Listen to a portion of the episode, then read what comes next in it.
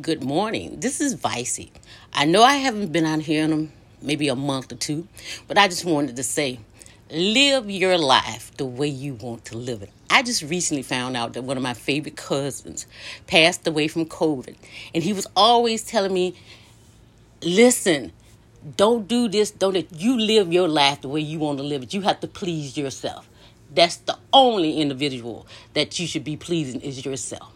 My life has changed. I have retired from the U S government after almost thirty-seven years.